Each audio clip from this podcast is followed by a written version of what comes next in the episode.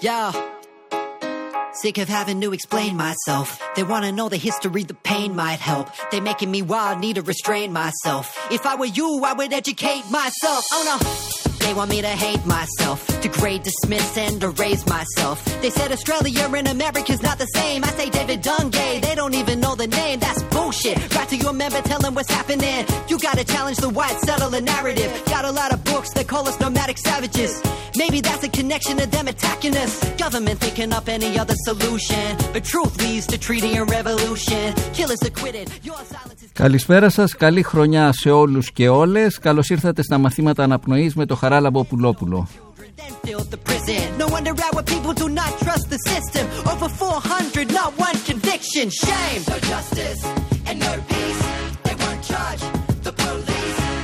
Συνδεθείτε στο διαδίκτυο στο Beton εφτά Art Radio και τη συχνότητα του Ράδιο Παρατηρητή στα ενενήντα τέσσερα εφ εμ στη Θράκη. Μπορείτε να κάνετε στο chat της εκπομπής τις ερωτήσεις και τα σχόλιά σας.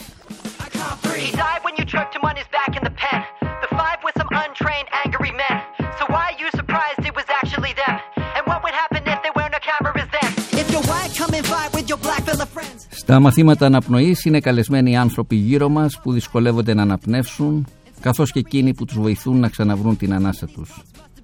Δίνει βήμα για να ακουστούν οι φωνές εκείνων στους οποίους η καταπίεση, η βία και η απόρριψη στερούν το οξυγόνο, όσο να σφιχτιούν μέσα στο αδιέξοδο, τους φόβους και την αγωνία της καθημερινότητας. Αλλά ενίοτε και σε όσους κόβεται η ανάσα από έρωτα ή αγωνίζονται να μην σπαταλήσουν την πνοή που τους χάρισε τούτη η ανάσα.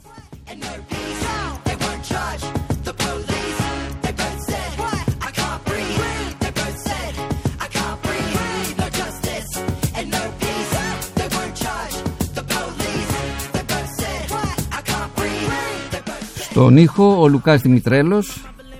Σήμερα καλεσμένη στα μαθήματα αναπνοής η ομότιμη καθηγήτρια κοινωνικής ψυχολογίας Θάλεια Δραγώνα. Αναζητώντας μια ζωή με νόημα, γιατί άλλωστε η ζωή είναι και το άθροισμα των επιλογών μας.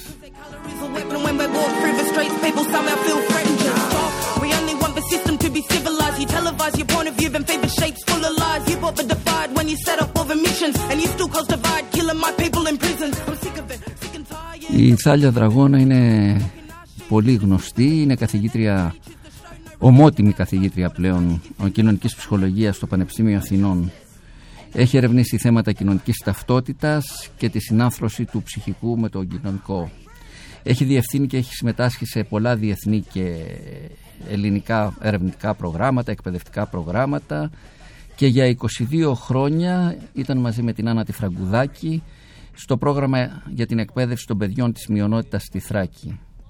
Έχει διατελέσει βουλευτής επικρατείας, έχει διατελέσει γενική γραμματέα στο, στο Υπουργείο Παιδείας Διαπολιτισμικής Εκπαίδευσης. Θα έλεγα ότι αυτές είναι από τις τραυματικές της εμπειρίες που θα μιλήσουμε για αυτές. Εμπειρογνώμων στην Παγκόσμια Οργάνωση Υγείας, σε πάρα πολλούς οργανισμούς, δεν χρειάζεται να τα πω.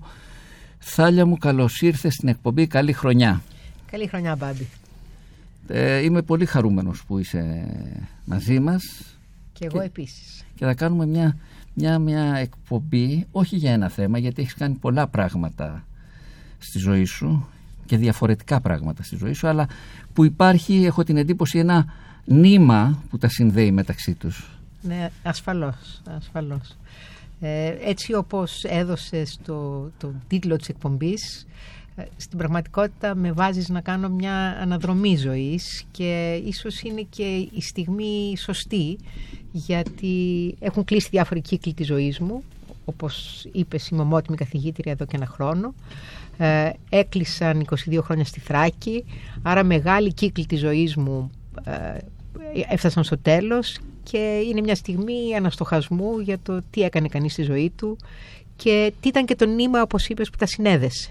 Ναι, αλλά εγώ θα ξεκινήσω από πιο παλιά, ούτε καν από τότε που γεννήθηκες, ε, και θα ξεκινήσω πριν από σένα. Από πού κρατάει η σκούφια σου? Θέλω, θέλω να ακούσεις λέει, ένα τραγουδάκι και θα μιλήσουμε λίγο γι' αυτό.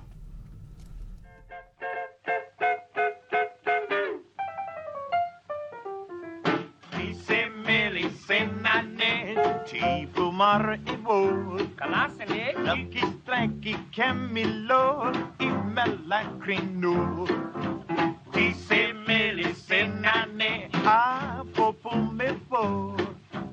Yepto catatati polmo, yepto cordeyo. Dice Melisenane, tipo marupo. He look it like a Camilo y Melancrino. Yep, the quarter day, oh, T C. Millie, sing that man, ripping out. I teach a Millie Bow. I'm a cookie Millie Bow, wow. A Bible baby, I'm all wow. T C. Millie, sing that man, Peter Potter. A Peter Potter, Potter for me, Potter for me. A Bible baby, I'm all wow. A Bible baby, I'm all wow. T C. Millie, sing that man, Kelly Carr, a Kelly Carr. Baba bee, baba well, baba bee, baba well. Dizzy Millie, Senane, Donoris, Donoris, Otis. Where are you, Otis? Otis. Baba bee, baba well, baba bee, baba bee, baba well. Από πού, από πού, πού έρχεσαι? Καταρχήν πάρα πολύ ωραίος ο συνδυασμός του σμυρνιού τραγουδιού με την jazz. Είναι, δείχνει ότι η εκπομπή σου πατάει στο παρελθόν και στο παρόν με τον καλύτερο τρόπο. Θα σου πω μετά την ιστορία για αυτό το τραγουδάκι αφού μου πεις εσύ. Λοιπόν, εγώ ε, αφού έβαλες, αρχίζεις από τόσο πίσω, ε, ο πατέρας μου όντως ήταν ε, προσφυγόπουλο από τη Σμύρνη στα τρία του. Ε, τριών χρονών ήρθε, το μικρότερο παιδί από τέσσερα στην οικογένεια, και πρέπει να πω ότι αυτή η εμπειρία με έναν τρόπο έχει μια ρίζα μέσα μου πολύ ισχυρή. Ξέρεις, η πρώτη και η δεύτερη γενιά, το ξέρουμε αυτό από την ψυχολογία, δύσκολα επεξεργάζεται το τραύμα, ε, ένα τέτοιο τεράστιο τραύμα. Συνήθως είναι μέσα στο θρήνο ή συνήθως είναι μέσα στη σιωπή. Είναι η τρίτη γενιά που μπορεί να, με έναν τρόπο, πάρει μια απόσταση και μπορεί και πιο εγκεφαλικά ε, να επεξεργαστεί αυτού του είδους τη, τη βιογραφία. Ε, νομίζω λοιπόν, και εγώ είναι αλήθεια ότι κάπως αργά άρχισα να καταλάβω τη σημασία που είχε για μένα. Αλλά κάποια στιγμή ε, κοίταξα πίσω τις επιλογές μου και είδα ότι υπήρχε κάτι εκεί το οποίο ήταν βαθιά ριζωμένο και είχε σχέση με το πώς καταφέρνουμε να γεφυρώσουμε αυτό το χάσμα που δημιουργείται μέσα, στα, μέσα από τα εθνικιστικά μίση, ε, μέσα από τα ρατσιστικά μίση. Δηλαδή πώς μπορούμε να τις συγκρούσεις να τις γεφυρώσουμε και τι μπορούμε να κάνουμε ώστε να ζήσουν οι άνθρωποι με... απλώνοντας ο ένας το χέρι στον άλλον. Ε, μπορεί να ακούγεται αφελές, γιατί βέβαια εγώ δεν μιλώ για τα μεγάλα εθνικιστικά θέματα, γιατί είναι πέραν των δυνατοτήτων μου.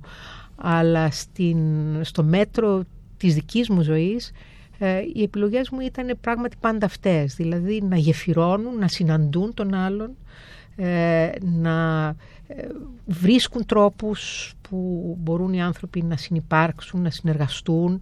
Ε, το μάτι μου έπεσε όλη μου τη ζωή πάνω στο θετικό και όχι στο αρνητικό. Ναι, ναι. Ε, ξέρεις, ο Slim Gaillard, αυτός που τραγούδισε αυτό το τραγουδάκι, ήταν ένα παιδί που δώδεκα χρονών βρέθηκε στο Ηράκλειο της Κρήτης το χίλια εννιακόσια είκοσι οκτώ. Ε, ταξίδευε με τον πατέρα του. Κατέβηκαν λοιπόν από το πλοίο, έφυγε το πλοίο, το παιδί έμεινε τρία χρόνια. Ε, ένα παιδί με διαφορετικό χρώμα στην Κρήτη του είκοσι οκτώ, έμαθε ελληνικά, το φρόντισε η κοινότητα mm-hmm. και ξανασυνδέθηκε μετά από τρία χρόνια με τον πατέρα του έχοντας μάθει και ελληνικά. Μετά έγινε τζαζίστας. Αυτό το τραγούδι που ακούσαμε ε, είναι του σαράντα πέντε, αλλά θέλω να ακούσουμε λίγο πριν προχωρήσουμε το χίλια εννιακόσια σαράντα πέντε. Έχω κάτι παλιότερο του είκοσι επτά από την κυρία Πιπίνα, το αυθεντικό τραγούδι στη Σμύρνη, το «Τι σε μέλη εσένανε».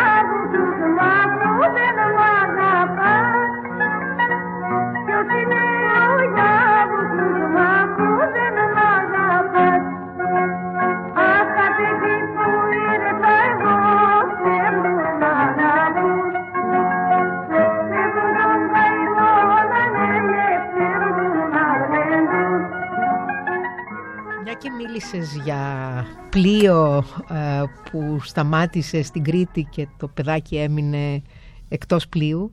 Ε, έκανα το συνειρμό, ε, μια και μιλούσαμε για, την, ε, για τη Σμύρνη. Όταν φύγανε οι παππούδες μου με τα τέσσερα παιδιά τους, ο πατέρας μου το μικρότερο, στο πλοίο, ε, με ένα ιταλικό πλοίο, με ιταλικά χαρτιά.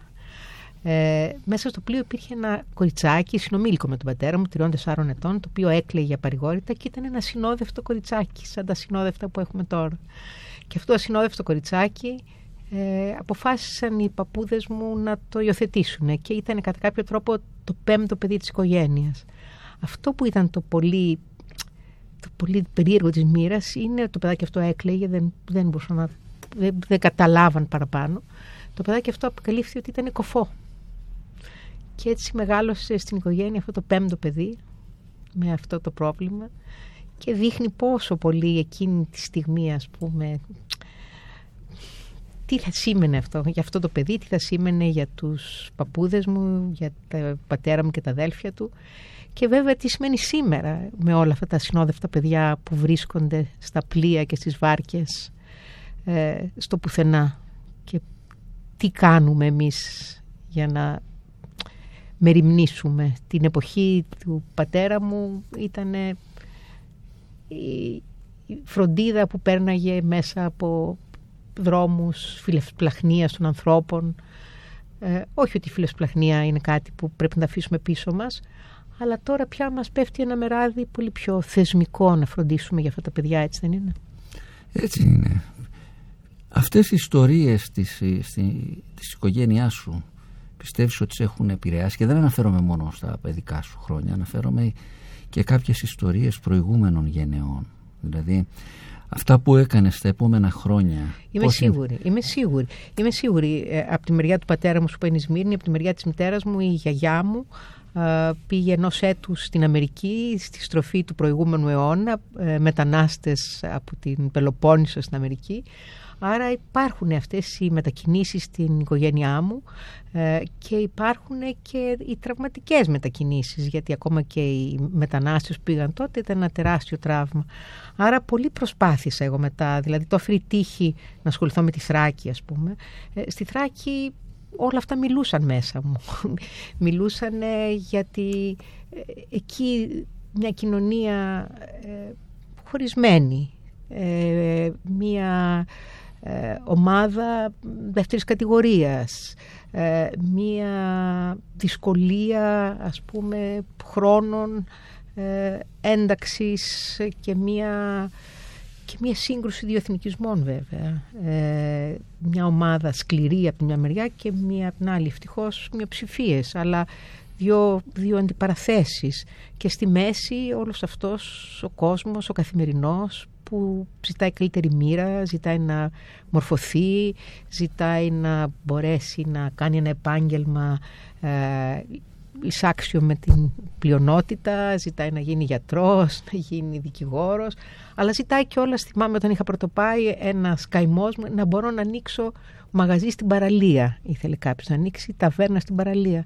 Ε, όταν πρωτοπήγα στη Θράκη, πολύ λίγο, ακόμα και τώρα η μειονότητα πήγαινε το καλοκαίρι στην παραλία, στα ίδια μέρη με την πλειονότητα. Ήταν στα δικά της, περιχαρακωμένη. Και ξέρεις, η περιχαράκωση στη Θράκη είναι, από τη μεριά της μειονότητας, είναι διπλή. Από τη μια μεριά την σπρώχνει να περιχαρακωθεί η πλειονότητα, αλλά και η ίδια η μειονότητα περιχαρακώνεται, γιατί προστατεύεται μέσα από την περιχαράκωση. Άρα το πώς θα, αυτά τα τείχη ανάμεσα στη μειονότητα και στην πλειονότητα θα μπορούσαν να ραγίσουν, να πέσουν, θα ήταν δύσκολο να είχαμε την, τη φιλοδοξία ότι θα μπορούσαμε να τα κάνουμε, να πέσουν. Αλλά τουλάχιστον να ανοίξουμε κάποιες τρύπες σε αυτά τα τείχη, σε αυτό το τείχος που χωρίζει μειονότητα και πλειονότητα. Ε, αυτό για μένα ήταν ένα μεγάλο στοίχημα. Ξέρεις, αυτή η δουλειά ήταν μια δουλειά εκπαίδευσης, βασικά, του Υπουργείου Παιδείας, δηλαδή χρήματα του Ευρωπαϊκού Κοινωνικού Ταμείου, αλλά ΕΣΠΑ και ΕΚΠΑ, πώς το λένε, ΠΑΕΚ και ΕΣΠΑ από το, από το Υπουργείο Παιδείας. Αυτή ήταν η πρωτοβουλία του Υπουργείου Παιδείας. Ε, άρα ήταν εκπαίδευση, αλλά ήταν βασικά και η ένταξη. Δηλαδή, ε, ο στόχος αυτής της εκπαίδευσης είναι για να μπορούν οι άνθρωποι να γίνουν ε, μέλη ισότιμα αυτής της, αυτής της κοινωνίας. Ε, και δεν ξέρω αν ήταν ακριβώς αυτή η πρόθεση του Υπουργείου, αλλά σίγουρα ήταν η πρόθεση δική μας. Οι άνθρωποι αυτοί που δεν έχουν φωνή, γιατί άμα δεν ξέρεις τη γλώσσα του τόπου δεν έχεις φωνή, έτσι δεν είναι, ε, να μπορούν με τη γλώσσα του, με τα ελληνικά ας πούμε, να αποκτήσουν φωνή. Και η φωνή είναι τα πάντα. Η φωνή είναι διεκδίκηση, η φωνή είναι επικοινωνία, είναι τα πάντα. Έτσι είναι. Ε, όμως είχες εμπλακεί και σε άλλες προσπάθειες για να γίνουν κατανοητές οι διαφορές, να υπάρξουν ας πούμε σημεία, σημεία σύγκλησης. Ξέρω... Σε πολλές προσπάθειες, Μπάμπη. Ναι. Δηλαδή, καταρχάς, στις αρχές του ενενήντα κάναμε την προσπάθεια στην, Αθ... στην Αθήνα. Δηλαδή, δουλέψαμε στον Γκάζι, σε ένα σχολείο που είχε εξήντα πέντε τοις εκατό εσωτερικούς μετανάστες από τη Θράκη. Και άρα ήταν ένα σχολείο που τα παιδιά αυτά ήταν όχι στο περιθώριο, στο... στο καλάθι των αχρήστων. Και αυτό το μικρό σύστημα, γιατί ένα σχολείο είναι ένα σύστημα μικρό, ε, κάναμε μια προσπάθεια με πολύ άξιους συνεργάτες, αυτοί οι ίδιοι άξιοι συνεργάτες είναι και οι συνεργάτες που πάμε μετά στη Θράκη, να διαραγεί αυτή η περιθωριοποίηση των παιδιών εκεί στον Γκάζι. Μετά έκανα μια άλλη, ένα, πιο, ένα άλλο φιλόδοξο σχέδιο που αφορούσε ε, εκπαιδευτικούς από την Ελλάδα, την Τουρκία, το Ισραήλ και την Παλαιστίνη. Ε, δυο, το πρόγραμμα αυτό λεγόταν ε, τέσσερις χώρες, δύο συγκρούσεις, ε, και χρηματοδοτημένο και αυτό από την Ευρωπαϊκή Ένωση, και δουλέψαμε με εκπαιδευτικούς εκατέρωθεν για το πώς μπορούν να γιορτάζουν με έναν εναλλακτικό τρόπο τις εθνικές γιορτές, που ξέρουμε πολύ καλά ότι η νίκη του ενός είναι η ήττα του άλλου. Το ίδιο συμβαίνει για εμάς με την Τουρκία και το ίδιο και με τους Ισραηλινούς και τους Παλαιστίνιους. Ε, και δουλέψαμε μαζί τους δύο χρόνια. Ε, η τελευταία μας συνάντηση ήταν στην Βιθλέμ, που ήταν το μόνο μέρος που μπορούσαν να πάνε οι Παλαιστίνοι, γιατί με όλα αυτά τα, ως, ως κλήραν τα σύνορα δεν, να, δεν ήταν σίγουρο ότι μπορεί να πηγαίνουν στο Ισραήλ. Και ήταν δυστυχώς μια πολύ ε, καυτή εποχή. Ήταν ένα μήνα πριν τη δεύτερη Ιντιφάντα και ένιωθες ότι το πράγμα πήγαινε για έκρηξη. Αλλά ήταν ένα μάθημα και μία άσκηση συμβίωσης εξαιρετική. Ε, ο τρόπος που αυτοί οι εκπαιδευτικοί εκπαιδεύτηκαν και μετά δούλεψαν ήταν πολύ ξεχωριστός. Ξέρεις, μου θυμίζει λίγο, μου θυμίζει ένα τραγούδι της Νίνας Σιμών που σχετίζεται λίγο με σένα, ε, γιατί είσαι ένα άτομο με πολύ καλές προθέσεις. Για να το ακούσουμε λίγο. Understand me now.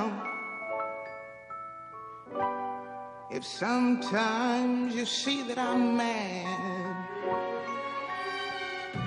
don't you know no one alive can always be an angel? When everything goes wrong, you see some bad. But I'm just a soul whose intentions are good.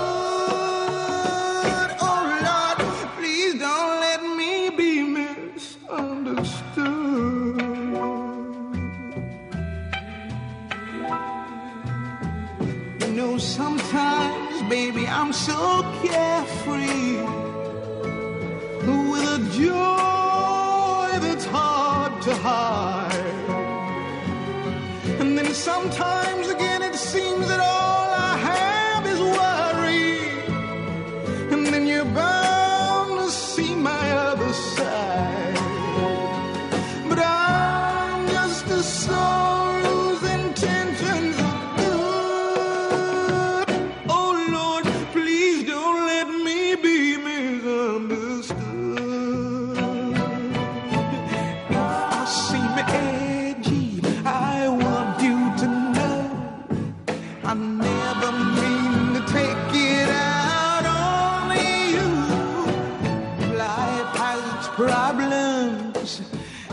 Get more than my share, but that's one thing I never mean to do, 'cause I love you. Oh, oh baby, I'm just human. Don't you know I have faults like anyone? Sometimes I find myself alone regretting some little foolish thing, some simple thing that I've done. 'Cause I'm just a soul.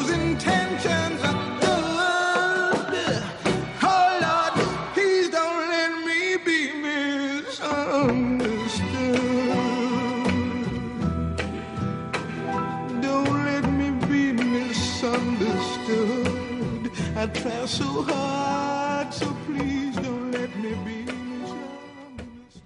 Ε, ο τίτλος του τραγουδιού αρχίζω και υποπτεύομαι γιατί τον έβαλες, ε, γιατί το έβαλες αυτό το τραγούδι, Μπάμπη, γιατί βέβαια το να μην ε, σε καταλαβαίνουν με τον τρόπο που ε, θέλεις ε, είναι κάτι που ε, μας ε, στοιχιώνει στη ζωή μας, και όλα αυτά τα ωραία που είπα πριν που μοιάζανε ωραία και τα έλεγα σαν να ήταν εύκολα, μα δεν ήταν καθόλου εύκολα. Δηλαδή ε, η ζωή στη Θράκη είκοσι δύο χρόνια ήταν πάρα πολύ δύσκολη. Από την πρώτη μέρα μέχρι την τελευταία μέρα ε, γινόντουσαν τρομακτικά πράγματα. Βλέπαμε τα παιδιά να ε, αυξάνει τη συμμετοχή τους στο σχολείο, να μειώνει τη σχολική διαρροή. Όχι μόνο από εμάς, μέσα σε ένα συνδυασμό, ας πούμε, παραγόντων. Αλλά πάντως βλέπαμε πολλά πράγματα να γίνονται. Βλέπαμε γυναίκες να έρχονται να μας ζητάνε να μάθουν ελληνικά και να φεύγουν από το σπίτι τους και να αισθάνονται ότι κάνουν κάτι για τον εαυτό τους, σε σημείο που την πρώτη φωτογραφία που βγάλαμε στον Κέχρο από τα μαθήματα αυτά, στα οποία πήγαν με δυσκολία οι γυναίκες γιατί δεν τους άφηναν οι άντρες τους. Στη φωτογραφία αυτή λοιπόν οι γυναίκες κάνουν το σήμα Β της νίκης στη φωτογραφία, άρα είχαν κατακτήσει κάτι. Ήταν λοιπόν γεμάτο κατακτήσεις, αυτή η δουλειά ήταν γεμάτη κατακτήσεις, αλλά δύσκολη και η επικοινωνία δύσκολη και τα... οι εντάσεις πολλές, τα υπόγεια ρεύματα πάρα πολλά, η αλλαγή της πολιτικής της Τουρκίας πρόσφατα, που δηλαδή πρόσφατα από το δύο χιλιάδες δεκαπέντε που έκανε μεγάλες, έφερε μεγάλες δυσκολίες τα τελευταία χρόνια, οι, οι, οι ελληνικές κυβερνήσεις που αλλάζανε και η κάθε μία είχε ένα δικό της κάπως προσανατολισμό, παρόλο που πρέπει να πω και αξίζει κανείς να το καταγράφει αυτό. Όλες, όλες οι κυβερνήσεις που πέρασαν από το χίλια εννιακόσια ενενήντα επτά μέχρι το δεκαεννιά συνέχισαν αυτό το έργο. Και το συνέχισαν και με την ίδια ομάδα, με εμάς. Και δεν είμαστε πάντα και αγαπητότεροι σε όλες τις κυβερνήσεις, όπως καταλαβαίνεις. Όμως παρόλα αυτά συνέχισε αυτό το έργο, μας επέλεγε το Υπουργείο κάθε φορά και αυτή την πολιτική την ακολούθησε. Λέω πάντα, όχι πάντα με ακριβώς το ίδιο στίγμα, αλλά οι δυσκολίες ήταν πάρα πολλές και στο πεδίο και έξω από το πεδίο. Δηλαδή ε, έχουμε καταθέσει πολύ κόπο και πολύ ιδρώτα και πολύ αγάπη. Και ορισμένες φορές γίνατε και ενοχλητικοί για κάποιους σοβινιστές, θα έλεγα, εντάξει, και για κάποιους ακραίους. Μα βέβαια. Ε, Μα βέβαια, όπως σου είπα, είχαμε δύο, δύο ακραίους πόλους ισχυρότατους στη Θράκη. Υπάρχουν και υπήρχαν και υπάρχουν. Δύο ισχυρότατοι πόλοι. Δεν τη θέλουν τελικά στο βάθος αυτή τη συνάντηση, αυτή τη διασταύρωση, δεν τη θέλουν. Θέλουν μια επικράτηση. Δηλαδή, το πώς θα μετατρέψεις, γιατί έτσι αρχίσαμε την εκπομπή, το πώς θα μετατρέψεις τις καταναγκαστικές σχέσεις εξουσίας σε συνεργασία. Αυτό είναι το μεγάλο στοίχημα. Τουλάχιστον αυτό υπήρξε το μεγάλο στοίχημα της δικής μου επαγγελματικής ζωής και υπάρχει ακόμα, γιατί η επαγγελματική μου ζωή συνεχίζεται. Πώς μπορούμε να, να βγούμε από αυτό, το, από αυτό το, την καταναγκαστική ε, σχέση εξουσίας. Σήμερα τι γίνεται στη Θράκη, σήμερα τι κάνετε στη Θράκη? Σήμερα δεν κάνουμε τίποτα. Εμείς τελειώσαμε τον Αύγουστο του δεκαεννιά, τα είκοσι δύο χρόνια. Δυστυχώς δεν συνέχισε το Υπουργείο Παιδείας καμία, δεν πήρε καμία πρωτοβουλία να συνεχίσει τη δουλειά. Όχι με εμάς πια, γιατί εμείς είχαμε, είχαμε κουραστεί είκοσι δύο χρόνια. Αλλά δεν, έδ, δεν έδειξε κανένα ενδιαφέρον και δεν έδειξε κανένα ενδιαφέρον ούτε καν ενημέρωση, να φανταστείς, Μπάμπη.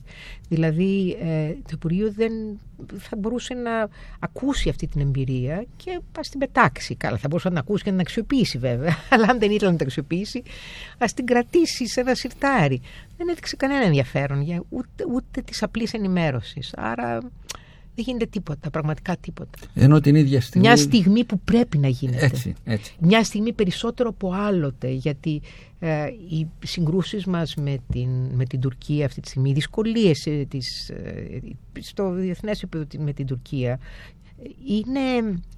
Ε, στριμώχνουν τα μέλη της μειονότητας, όπως καταλαβαίνεις. Τα στριμώχνουν πάρα πολύ, γιατί ε, δεν είναι ε, για τη μειονότητα εύκολη η διπλή ταυτότητα που πρέπει και οι πολλαπλοί ενδεχομένως πολλές φορές που πρέπει να διαχειρίζονται και να ισορροπούν ανάμεσα στις πολλαπλές ταυτότητες. Άρα στριμώχνονται. Όταν στριμώχνονται, ο τόπος που ζουν και ο τόπος που είναι πολίτες πρέπει να είναι εκεί, ε, να μπορεί να ε, είναι μια μεγάλη αγκαλιά για αυτούς, να τους ακούσει, να τους βοηθήσει, να τους ε, να, να, να, να, να στέρξει, ας πούμε, στη δύσκολη στιγμή αυτή. Όχι να είναι απόν. Το καταλαβαίνω, και η κατάσταση στην Τουρκία όλο ένα πάει και προς το χειρότερο, όπως ξέρεις. Ε, θα ε, ας αφήσουμε τη, τη Θράκη και την, και την Τουρκία, θα έλεγα, με ένα τραγούδι από τους Group Yorum, ένα συγκρότημα που τα μέλη του έχουν συλληφθεί, έχουν φυλακιστεί, έχουν χάσει τη ζωή τους τρία μέλη μετά από απεργία πείνας. Ας ακούσουμε λοιπόν ένα πολύ ωραίο μελωδικό τραγούδι, αφήνοντας για λίγο τη να Θράκη. Να αφήσουμε τη Θράκη, γιατί εγώ άμα δεν μου σταματήσεις μπορεί να μιλάω δεκαπέντε ώρες για τη Θράκη. Θα περάσουμε στην Αθήνα μετά.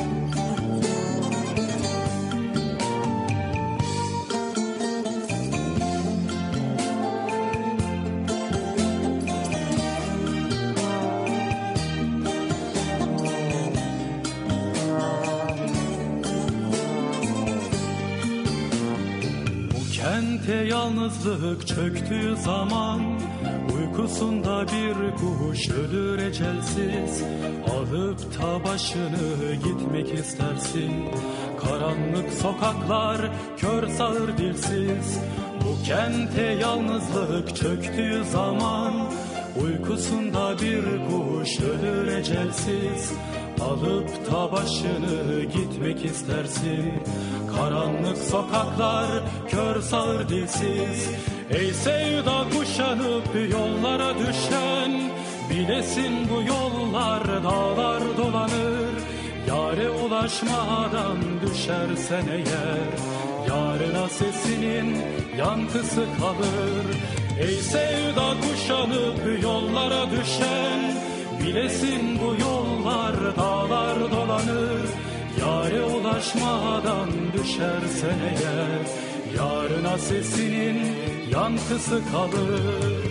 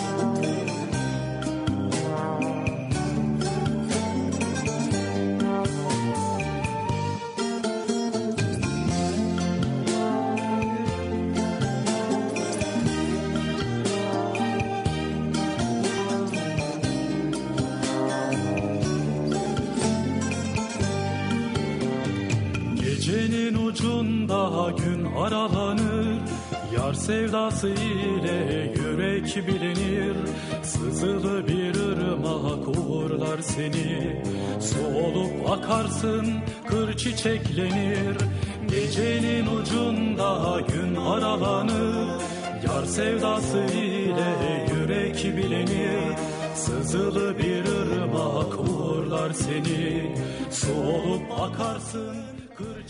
Στη Θράκη κάνατε μία προσπάθεια σε τοπικό επίπεδο, θα έλεγα. Θέλω να μου πεις mm-hmm. λίγα λόγια για αυτή την προσπάθεια. Και μετά συνέχισες, και τώρα θα μπω μετά από αυτό που μου πεις λίγο για τη Θράκη και σε ακούσουμε όλοι, στην Αθήνα, προσπαθώντας αυτό να πάρει μεγαλύτερες διαστάσεις. Αυτό που λέμε διαπολιτισμική εκπαίδευση, ως Γενική Γραμματέα στο, στο Υπουργείο Παιδείας. Ειδική. Ειδική. Καλά, ειδική, γενική, ο... αλλάζουν τόσο εύκολα. Για πες λίγο για τη Θράκη και μετά να περάσουμε στο... Κοιτάξτε, η Θράκη ήταν μια ολοκληρωμένη εκπαιδευτική παρέμβαση εντός και εκτός του σχολείου. Δηλαδή εντός του σχολείου γίνανε σχολικά βιβλία για τα μειονοτικά σχολεία, τα οποία ήταν και αντικείμενο ε, διαπάλης τα τελευταία χρόνια. Ε, γίνανε βιβλία λοιπόν για το μειονοτικό σχολείο, που ήταν βιβλία μετά του οργανισμού βέβαια. Ε, έκτοτε δηλαδή ο οργανισμός τα διαχειρίζεται αυτά τα βιβλία για όλα τα μαθήματα. Γίνανε μακρότατες επιμορφώσεις των εκπαιδευτικών. Γίνανε εκπαιδευτικά υλικά άλλου τύπου, ηλεκτρονικά, παιχνίδια, ηλεκτρονικά, μαθησιακά δηλαδή. Ε, γίνανε υλικά για το γυμνάσιο, ε, για την ιστορία, για την ε, λογοτεχνία, για την γεωγραφία, για τα μαθηματικά, για τη φυσική, δηλαδή πολύ μεγάλο εκπαιδευτικό μέρος.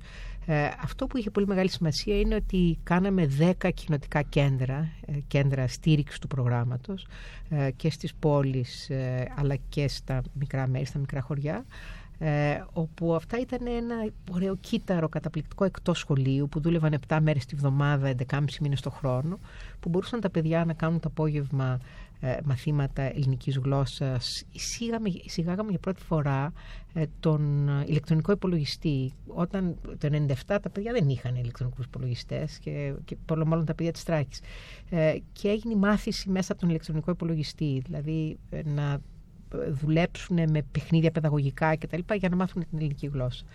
Ε, εκτός από μαθήματα όμως γινόντουσαν πάρα πολλά άλλα πράγματα. Δηλαδή κάναμε ε, ομάδες νέων, ε, δημιουργικά εργαστήρια νέων, ε, από μικρά παιδιά μέχρι νέους ενήλικες, οι οποίοι κάναν δικά τους projects, ε, και το μεγάλο στοίχημα ήταν να κάνουμε και τέτοια προγράμματα συνύπαρξης νέων της μειονότητας και της πλειονότητας, με κατασκηνώσεις το καλοκαίρι, με πολλές πρωτοβουλίες που ξεκινούσαν από τα ίδια τα παιδιά. Ε, είχαμε κινητές μονάδες, ε, τέσσερις κινητές μονάδες που πηγαίνανε καθημερινά ως τους πιο απομακρυσμένους οικισμούς, ε, για μαθήματα των παιδιών και αργότερα και των, και των γονιών, κυρίως των μητέρων, ε, που ήταν για αυτά τα παιδιά πολύ σημαντικό ότι έφτανε ένα βαν γεμάτο από βιβλία, παιχνίδια, εμψυχωτές και εκπαιδευτικούς που θα δούλευαν μαζί τους. Εκεί που δεν, μερικές φορές δεν πάει τίποτα. Μπορεί να υπάρξουν μήνες και να μην έχει κανείς έξω από το χωριό μπει στο χωριό. Άρα ήταν μια ε, συνάντηση, ας πούμε, με την εκπαίδευση αλλά και με το διαφορετικό, πάρα πολύ σημαντική για τα παιδιά που ήταν στους απομακρυσμένους οικισμούς. Άρα ήταν ένα συντονισμένο έργο ε, που προσπαθούσε να δει αυτό που γίνεται μέσα και έξω από το σχολείο σαν μια συνέχεια, και προσπαθούσε να φέρει έναν αναλεκτικό τρόπο, γι' αυτό λες μετά προσπάθησε αυτό να το δώσει πιο ευρία κλίμακα, με έναν αναλεκτικό τρόπο της εκπαίδευσης, γιατί κάποια στιγμή στην αρχή της εκπομπής σου είπες τη λέξη νόημα. Έχει πολύ μεγάλη σημασία τα παιδιά να μπορούν να έχουν μια εκπαίδευση που είναι νοηματοδοτημένη. Νομίζω ότι αυτό που λείπει στο σχολείο είναι αυτή η αποθυσάβριση γνώσεων, η οποία είναι τόσο συχνά απομειωμένη από το νόημα, χωρίς νόημα. Ε, και αυτό νομίζω είναι που εκκρεμεί, και όλες οι αναγγελίες αλλαγών στην εκπαίδευση, η κυβέρνηση μπαίνει, η κυβέρνηση βγαίνει, είναι ότι καμία δεν βάζει πραγματικά το δακτυλάκι της πάνω σε αυτή τη λέξη νόημα. Δηλαδή Πώς, πώς θα μπορέσει αυτό που μαθαίνουμε να είναι ένα, ένα νόημα ζωής ε, για τα παιδιά, ένα νόημα ζωής για τώρα, ένα νόημα ζωής για το μέλλον. Ε, πώς μπορεί, ε, για να μάθουμε, ξέρεις, δεν μπορούμε να μάθουμε χωρίς να, να βάλουμε ούτε... χωρίς να βάλουμε την ψυχή μας, καταρχάς δεν μαθαίνουμε χωρίς να βάλουμε την ψυχή μας. Αν την ψυχή μας να αφήνουμε στο σπίτι και πηγαίνει μόνο το μυαλό στο σχολείο, δεν μαθαίνουν. Αλλά το νόημα δεν είναι μόνο ψυχική διεργασία, είναι και νοητική διεργασία. Άρα πώς θα μπορέσει αυτή η ψυχική, το ψυχικό και το νοητικό μέρος να απαρτιωθούν με έναν τέτοιο τρόπο, ώστε η γνώση να, να αξίζει να τη μάθουμε και να μας εμπνέει, να μας κινητοποιεί για να, για να δούμε τη ζωή μας αλλιώς, να κάνουμε πράγματα αλλιώς. Ναι, ε... αυτό μπορεί να συνδέεται και με τη μουσική. Πώς μπορούμε, ας πούμε, παλιά παραδοσιακά τραγούδια ή γνωστά τραγούδια να τα, να τα εξυγχρονίσουμε, να τα κάνουμε μοντέρνα, να τα κάνουμε ε, ε, ελκυστικά. Ε, ας ακούσουμε τη Μισιρλού πριν περάσουμε στο, στη Βουλή και στο Υπουργείο Παιδείας, σε μια εξαιρετική εκτέλεση ε, από την Κάρολάιν Κάμπελ και τον Βίλιαμ Τζόζεφ.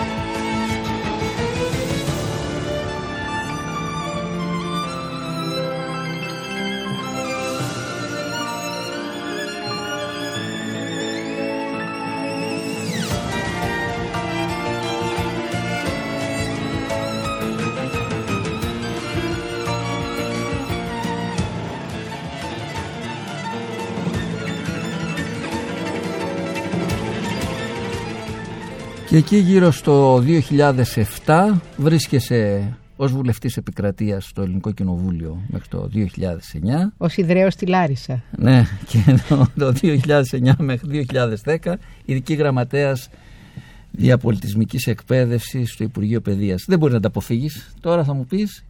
Όχι, να μην τα αποφύγω. Για αυτή, να μην τα αποφύγω. Να μην τα αποφύγω. Ε, κοίταξε, ήταν μία... Ε, ένα σάλτο έξω από το πανεπιστήμιο την εποχή εκείνη, γιατί πραγματικά δεν ήταν κάτι που το είχα ποτέ σκεφτεί, να εμπλακώ με την ενεργοπολιτική, αν και όλα αυτά που λέγαμε πριν, η Θράκη και τα λοιπά, ήταν απολύτως πολιτικά, πολιτική, πολιτικής τάξεως δράση.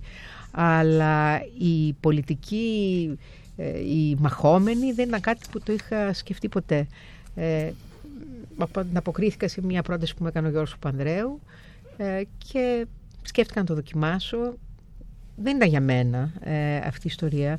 Δεν ήταν γιατί τίποτα από αυτές τις προϋποθέσεις που, για τις οποίες σου μίλησα πριν, τις συνάντησα στην πολιτική. Μπορεί να, ε, να, μπορεί να υπάρχουν, αλλά εγώ δεν τις συνάντησα ποτέ. Δηλαδή, ε, πάντα πιστεύω στη δουλειά της ομάδας, πάντα πιστεύω στη συνεργασία. Στην πολιτική, ξέρεις, η ομάδα είναι ανύπαρκτο πράγμα. Ο ένας είναι έτοιμος να κατασπαράξει τον άλλον.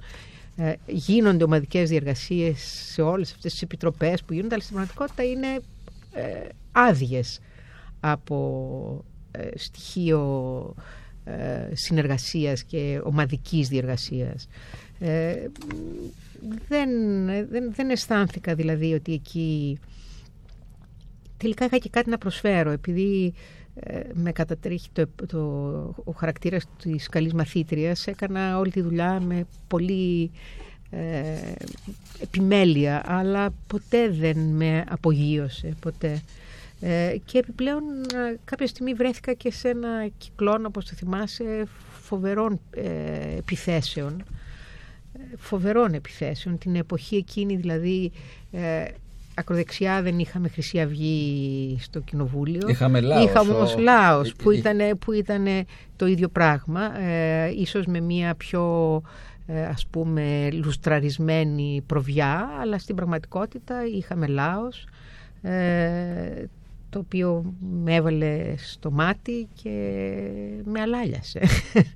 Πραγματικά με αλάλιασε. Δηλαδή... Ε, βρέθηκα, ιδίως όταν ήμουν πια στο Υπουργείο, θεωρήθηκε ότι όλα όσα είχα κάνει και όλα όσα είχα γράψει, ένα περίφημο βιβλίο συλλογικό που είχαμε κάνει που λεγόταν «Την η πατρίδα μας», έπεσε στα με χέρια με την Άννα τη Φραγκουδάκη, Άννα τη Φραγκουδάκη mm. και με άλλους συνεργάτες. Ε, δηλαδή βρέθηκα να με εκτυπάνε από όλες τις μεριές. Και πρέπει να σου πω κιόλας ότι επειδή το ακροδεξιό ε, πνεύμα ε, κόβει οριζόντια τα κόμματα, δεν είναι, δηλαδή βρίσκουμε ε, εθνικιστικές και ακραίες φωνές σε όλα τα κόμματα. Άρα και το δικό μου κόμμα είχε τέτοιες φωνές, ε, και, και η Νέα Δημοκρατία προφανώς είχε τέτοιες φωνές, και το Λάος κατά κύριο λόγο ήταν μόνο ένα τέτοιο κόμμα. Ε, βρέθηκα να ε, χτυπιέμαι πανταχώθεν. Δηλαδή ήταν πολύ δύσκολη στιγμή, πάρα πολύ δύσκολη. Ε, Εχώσουν μηνύματα εκείνη τη... Εχόμουν μηνύματα τη νύχτα, γίναγα σπίτι μου από το Υπουργείο στις δώδεκα το βράδυ και σήκωνα το τηλέφωνο και άκουγα μια άγνωστη φωνή, θα πεθάνεις, θα σε βρούνε σαν ένα χαντάκι. Ε, δεχόμουν μηνύματα στον υπολογιστή, μέχρι που όταν πρωτοανέλαβα στο Υπουργείο έγινε μια διαδήλωση στο δρόμο. Διαδήλωση το Δεκέμβριο του ε, εννιά, διαδήλωση στο δρόμο με αντικείμενο ένα πρόσωπο, έξω η Δραγώνα από το Υπουργείο Παιδείας. Δηλαδή δεν έχω ξαναδεί διαδήλωση εναντίον ενός προσώπου, έχω δει διαδήλωση εναντίον ενός κόμματος, εναντίον ιδεών, εναντίον, αλλά ενός προσώπου. Δεν έχει ξαναγίνει τέτοιο πράγμα. Ε... Τι σου λέγανε δηλαδή? Νομίζω ότι...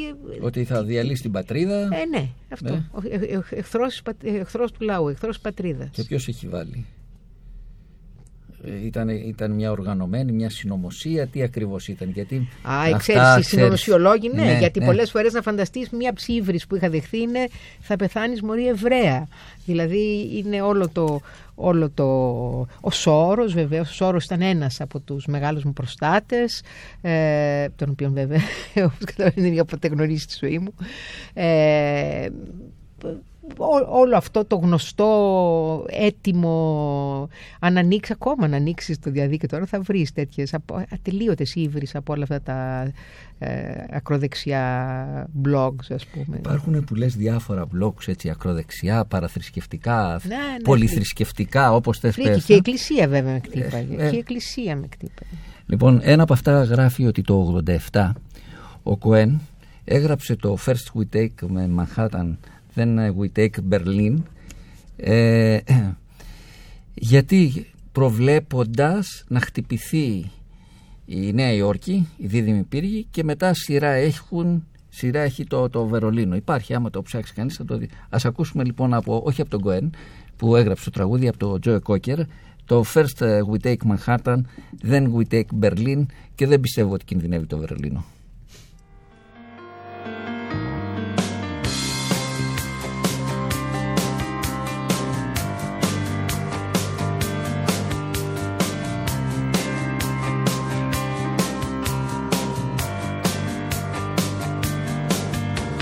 They sentenced me to twenty years of boredom for trying to change the system from within. I'm coming on, I'm coming to reward them. First we take Manhattan, and then we take Berlin.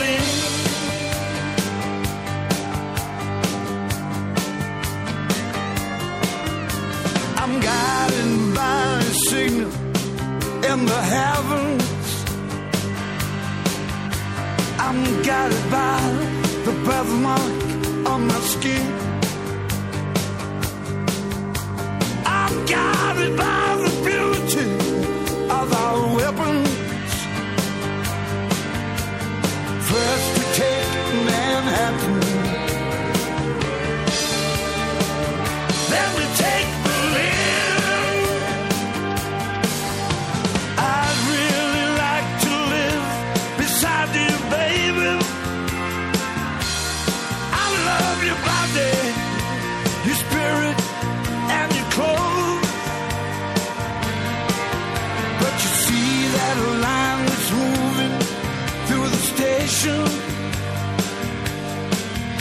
I told you, I told you, I told you, I was one of those.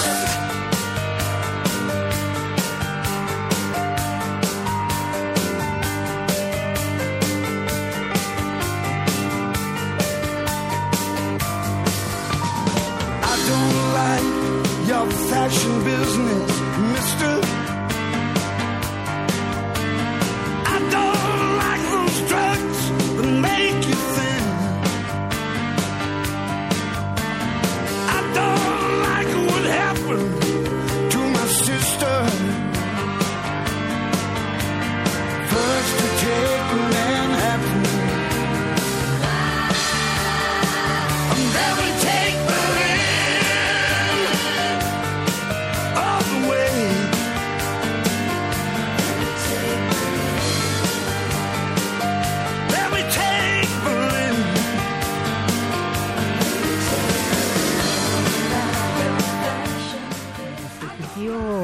Είχα ένα μεγάλο, ένα μεγάλο, μια μεγάλη γκάμα υποχρεώσεων, ας πούμε, έργου, γιατί είχα την τύχη, εκτός από διαπολιτισμικής εκπαίδευσης, η θέση μου τότε να λέγεται και εκπαιδευτικού σχεδιασμού, και μου έδωσε η υπουργός τότε την ευθύνη να σχεδιάσω Ε, αυτό που αργότερα, όχι το αργότερα, τότε το ονομάσαμε το νέο σχολείο, δηλαδή να φτιάξουμε ε, νέα προγράμματα σπουδών ε, με απόλυτη, ας πούμε, καινούρια, και, καινούρια προσέγγιση σε όλα τα μαθήματα, ε, και μαζί με το Ινστιτούτο Εκπαιδευτικής Πολιτικής τότε κάναμε ένα πολύ ενδιαφέρον έργο, το οποίο, εντάξει, δεν έφτασε μέχρι το τέλος, το εξάλλου εγώ έφυγα και νέρωσε στο δρόμο, αλλά ήταν μια ενδιαφέρουσα εμπειρία και πολύ ενδιαφέρον για μένα ήταν το κομμάτι το διαπολιτισμικό, γιατί αυτό με ενδιέφερε κυρίως αυτή τη θέση, γιατί με ενδιέφερε η εκπαίδευση των παιδιών των μεταναστών, των παιδιών Ρωμά. Έπεσε και στην ευθύνη μου και η Θράκη τότε, γιατί ήταν και στο αντικείμενο της Θράκης, και όπως καταλαβαίνεις εγώ έφυγα τότε από το πρόγραμμα της Θράκης, δεν μπορούσα να είμαι και πολιτική ηγεσία και να τρέχω το πρόγραμμα. Εκείνο το διάστημα ήμουν εκτός προγράμματος, δηλαδή από την εποχή που ήμουν στη Βουλή ήμουν εκτός προγράμματος, ήταν τα τρία μου χρόνια εκτός Θράκης, και νομίζω ότι έκανα πολύ καλό έργο τότε, δηλαδή ε, αυτά τα προγράμματα, τα μεγάλα προγράμματα εκπαίδευσης ε, αυτών των ομάδων που σου είπα πριν, ε, πήρανε μια πολύ ουσιαστική, ουσιαστική μορφή, ε, και όλα έχουν ένα κοινό παρανομαστή που είναι η αντιμετώπιση του άλλου, η συνάντηση με τον άλλον, ε, η εκπαίδευση, ε, των παιδιών που έχουν διαφορετική γλώσσα και διαφορετική εθνοπολιτισμική ταυτότητα μέσα στις τάξεις του δημόσιου σχολείου, που είναι ένα μεγάλο στοίχημα και εξακολουθεί ακόμα και είναι ένα από τα μεγάλα στοιχήματα που έχουμε στην εκπαίδευση, έτσι δεν είναι? Με το, με το προσφυγικό σήμερα αυτό έχει πάρει πολύ μεγάλη μορφή, μεγάλη, ε, μεγάλη διάσταση. Ε, και με ενδιέφερε πολύ, ενώ το κοινοβούλιο ομολογώ δεν με ενδιέφερε πολύ, γιατί δεν μπορούσα να...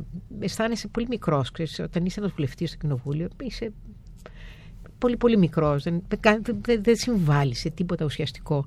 Ε, στο Υπουργείο μπορείς, γιατί στο Υπουργείο κάνεις πράξη, ας πούμε, και αυτό με ενδιέφερε πάρα πολύ. Ε, αλλά ήμουν στριμωγμένη, όπως σου είπα και πριν, στριμωγμένη γιατί... Ε, είχα, πραγματικά είχε φτιαχτεί για μένα μία εικόνα ε, η οποία δεν ξέρω πώς ανταποκρινόταν στην αλήθεια. Δεν ανταποκρινόταν στην αλήθεια με την έννοια ότι ε, εγώ δεν ήμουνα ε, ένας εχθρός. Ε, ήμουνα, ήμουνα κάποιο που προσπαθούσε να βρει λύσεις σε, σε θέματα...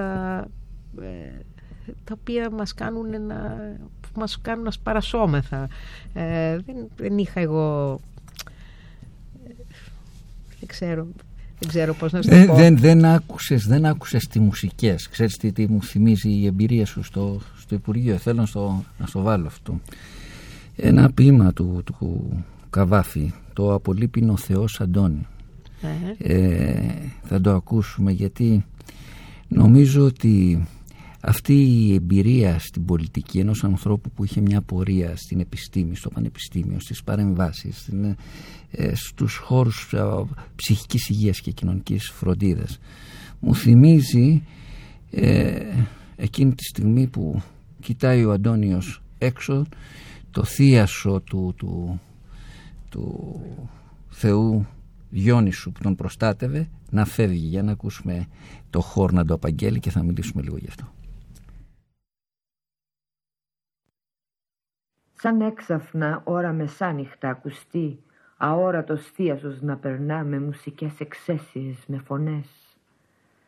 Την τύχη σου που ενδίδει πια, τα έργα σου που απέτυχαν, τα σχέδια της ζωής σου που βγήκαν όλα πλάνες, μη ανοφέλετα θρηνήσεις. Σαν έτοιμος από καιρό, σαν θαραλέος, αποχαιρέτα την, την Αλεξάνδρεια που φεύγει. Προπάντων να μη γελαστείς, μην πεις πως ήταν ένα όνειρο, πως απατήθηκε η ακοή σου. Μάταιες ελπίδες τέτοιες μην καταδεχτείς. Σαν έτοιμος από καιρό, σαν θαραλέος, σαν που ταιριάζησε που αξιώθηκες μια τέτοια πόλη, πλησίασες σταθερά προς το παράθυρο και άκουσε με συγκίνηση, αλλά όχι με τον δειλόν τα παρακάλια και παράπονα, ως τελευταία απόλαυση τους ήχους, τα εξαίσια όργανα του μυστικού θειάσου, και αποχαιρέτα την, την Αλεξάνδρεια που χάνεις. Ακούμε, ακούσαμε λοιπόν τη, τη Λαμπέτη και όχι το Χόρν, γιατί κάποιος φεμινιστικός δάκτυλος, δάκτυλος έκανε παρέμβαση. ε, Κοίταξε, ε, με κολακεύει που ο συνειρμός σου ήταν ε, αυτός ε, του Καβάφη και του Απολύπεινο Θεός Αντώνιον. Ε, γιατί, ναι, μπορώ να, μπορώ να, μπορώ να ταυτιστώ. Αποχαιρετήσεις την Αλεξάνδρεια. Μπορώ να ταυτιστώ. Με, που χάνεις, που άφησες ουσιαστικά, και μ' αρέσει εμένα αυτό γιατί σχετίζεται με την αξιοπρέπεια, σχετίζεται με το... με το τι έχεις κάνει στην πορεία σου, και νομίζω ότι δεν ήταν αυτό το σημαντικότερο έργο της ζωής σου. Ήταν όλα αυτά που είπαμε. Όχι, δεν ήταν. Το, το πανεπιστήμιο ήταν. Που το δεν πανεπιστήμιο προλάβαμε πάρα, να μιλήσουμε. Το πανεπιστήμιο πάρα πολύ, γιατί επένδυσα πάρα πολύ στο πανεπιστήμιο και απέναντι στα παιδιά, και είμαι και τυχερή γιατί έχω ένα τμήμα που είναι ένα συνεργατικό τμήμα με ενδιαφέροντες ανθρώπους.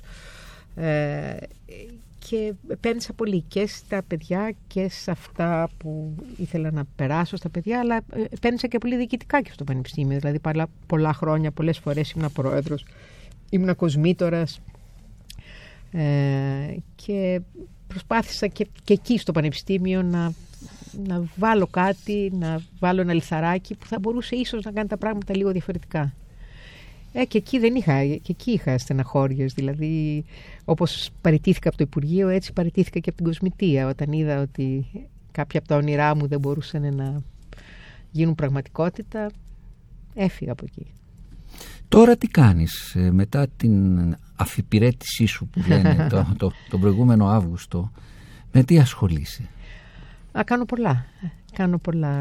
Κάνω ένα πρόγραμμα, συμμετέχω σε ένα πρόγραμμα για το προσφυγικό, το οποίο ξέρεις, για την ένταξη των προσφύγων, ένα πιλωτικό πρόγραμμα που χρηματοδοτείται από την Ευρωπαϊκή Ένωση. Κάνω μερικά προγράμματα που έχουν σχέση με το σχολείο, με την πρωτοβάθμια εκπαίδευση, παρεμβάσεις στο σχολείο. Ετοιμάζομαι να κάνω ένα πρόγραμμα τώρα επίσης ευρωπαϊκό, τώρα πρώτη Ιανουαρίου άρχισε, που είναι συνεργασία Ευρώπης-Αφρικής και είναι πάνω σε Humanitarian Action με την Πορτογαλία, το Πανεπιστήμιο της Λισαβόνας, το Πανεπιστήμιο δικό μας και πέντε πανεπιστήμια από τη Μοζαμβίκη και πέντε πανεπιστήμια από το Κάπο Βέρντε. Να δω πώς θα γίνει τώρα με, την, με τον κορονοϊό και με την πανδημία, γίνονται αυτά δύσκολα.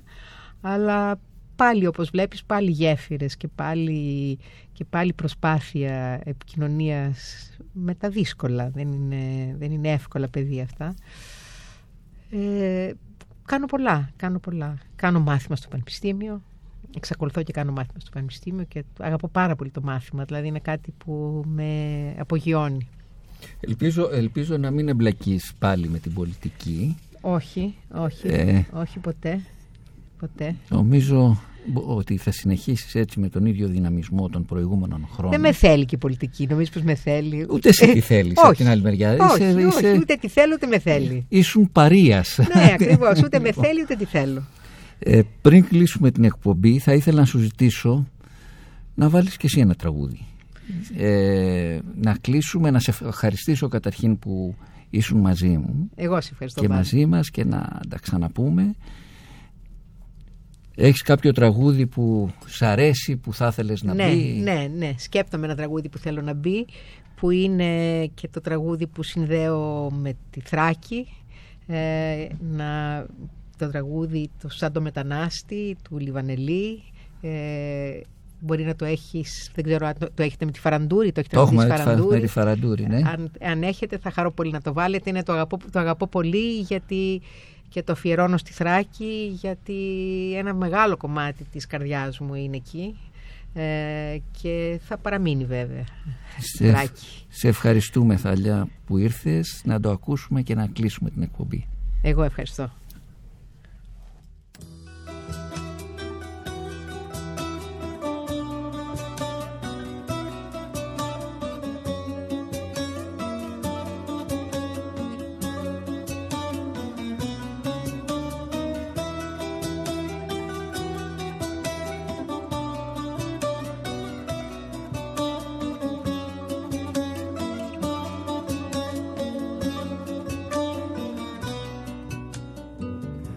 Σαν το μετανάστη στη δική σου γη, μέρα νύχτα λύνεις, δένεις την πληγή κι όλα γύρω ξένα κι όλα πετρωμένα και δεν ξημερώνει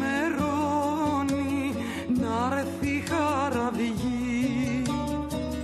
Κι όλα γύρω ξένα, κι όλα πετρωμένα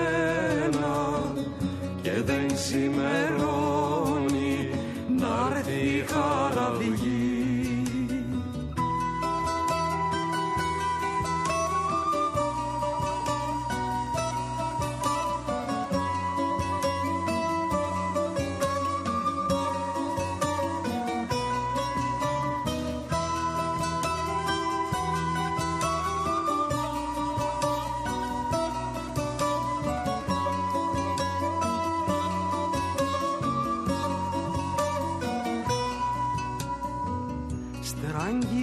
ζωή σου που αιμορραγεί. Κάθε ώρα τρόμος, πόνος και κραυγή. Και σ' ακούνε ξένοι κι ο αδελφός σου μπαίνει. Αχ, δεν είναι άλλη πιο βαθιά πληγή. Και σ' ακούνε ξένοι κι ο αδελφός σου μπαίνει. Αχ, δεν είναι άλλη πιο βαθιά πληγή.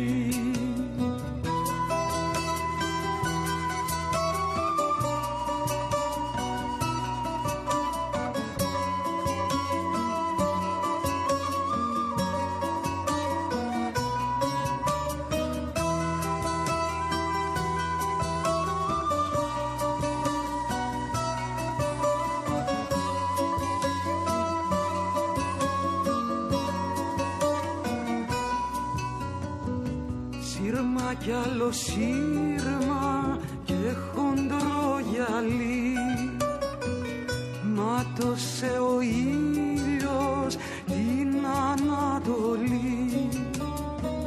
Και λες κι αναστενάζεις, λευτεριά φωνάζει. Μα η ελπίδα μαύρο άπιαστο πουλί. Λες κι αναστενάζεις, λευτεριά φωνάζεις. Μα η ελπίδα μαύρο απιά στο